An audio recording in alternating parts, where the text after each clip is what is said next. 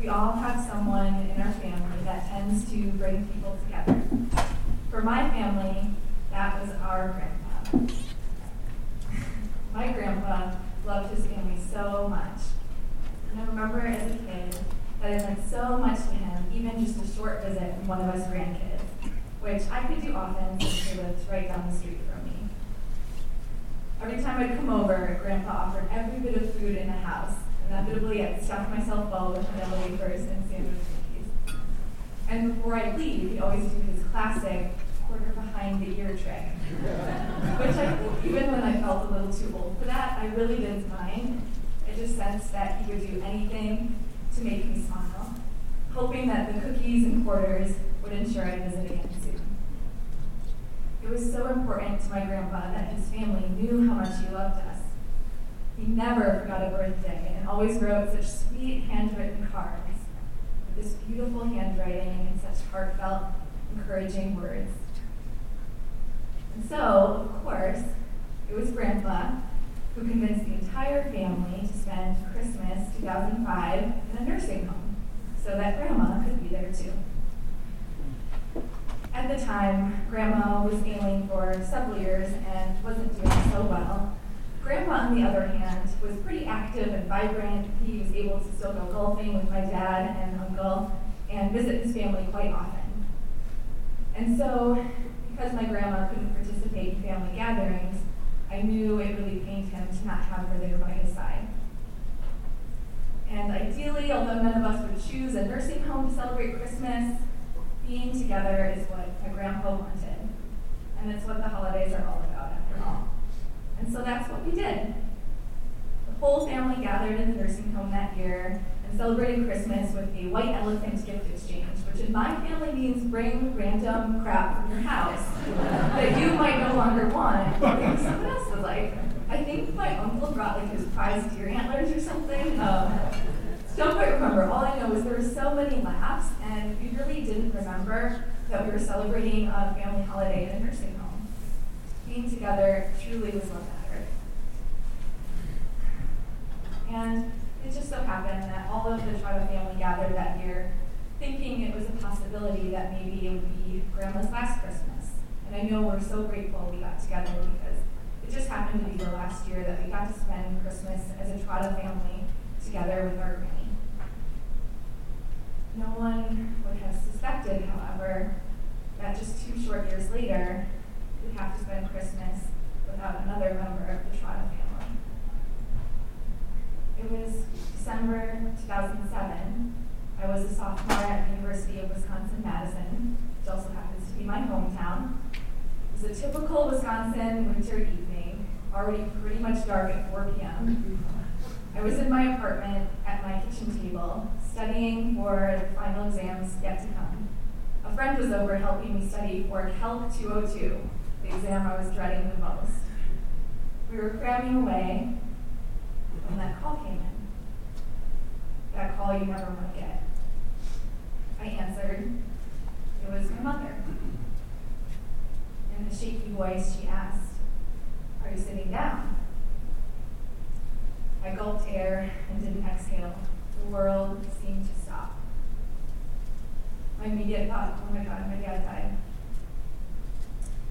I walked straight out to the hallway where I could be alone, exhaled deeply, and said, just tell me what happened.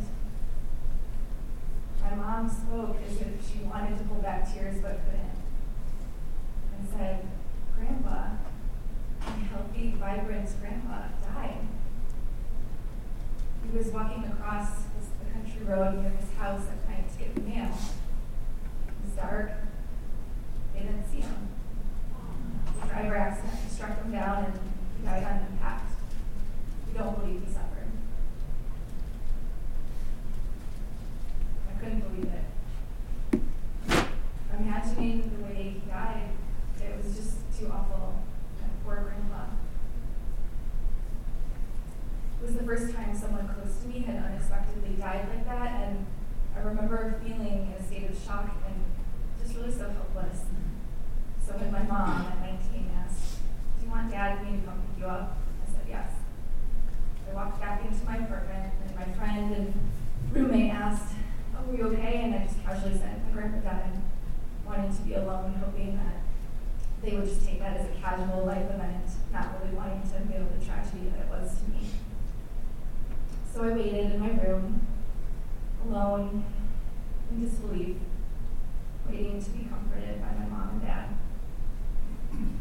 When they arrived about 30 minutes later, we all just crammed into that tiny little apartment room and sat mostly in silence. I remember thinking, as I looked at my dad, he just seemed so sad, and the immediate thought that came to me was, thank God it wasn't him. And then when our eyes met and I saw like the distant sadness in his eyes, I remembered it was his dad that died. And I no longer had my perfect grandpa. Flooded my mind in that silence. What will Christmas be like this year without our grandpa? I'm 19 and have no more grandparents. What will Trotta family get-togethers be like after this? It was one week from Christmas, and honestly, I don't remember if we celebrated that year um, or what we did at all. But something I'll never forget was my grandpa's funeral because it truly changed me forever. That day of his funeral, it was a packed house, standing room only, literally, and I learned who my grandpa was, not just to his family, but to an entire community. You see, my grandpa was a longtime teacher and principal, superintendent, and coach in a small town in Wisconsin. And one by one, his long ago students and athletes stood and spoke of how my grandpa, their coach, changed them. They spoke not of the five consecutive football seasons without a single loss under my grandpa's coaching, something that small town maybe is very proud of. but instead, they spoke of how my grandpa believed in them and challenged them to be their best selves and reach their potential. And not by berating them or yelling at them, which seemed to be a pretty common coaching tactic at this time, but rather by creating high standards and believing they were capable of achieving them. I learned through the example of my grandpa's life and through the stories about him that loving people is the basis of everything, and to pour yourself wholeheartedly into bettering the lives of those around you. It was so clear that day at his funeral that my grandpa spent his life in service of others. But I think probably more importantly was you could see that it was evident the amount of heart and heart and love that my grandpa carried with him. And really he had enough love in his heart, not just for his family, not just for the people in the room that day, but for everyone that he ever touched and beyond. But I don't think anyone would disagree with me on this. The person my grandpa loved the most was his beloved wife. It was evident in the Christmas card that my grandpa wrote my family that year, but was never able to send. He printed this photo card of himself and his wife. And he wrote, Dearest Tom, Bonnie, Nicole, and Whitney, this is my idea of making mom, how he referred to his wife, as a part of this year's holiday season. She was so much a part of my life, 60 years. I couldn't face Christmas without her. So I had these cards made up in her honor. I'm looking forward to being with you all at Christmas and Christmas Eve and Christmas Day in that beautiful home of yours.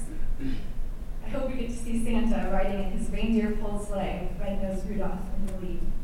I'll bring my slingshot and maybe I can get his attention. Hope you have a healthy and happy Christmas and New Year, and that the year 2008 is one of the best ever. All our love, Dad and Mom. As much as my family would have loved to have our grandpa with us for years to come, fate intervened that Christmas 2007. And the man who always brought his family together was instead reunited with the love of his life, and he would never again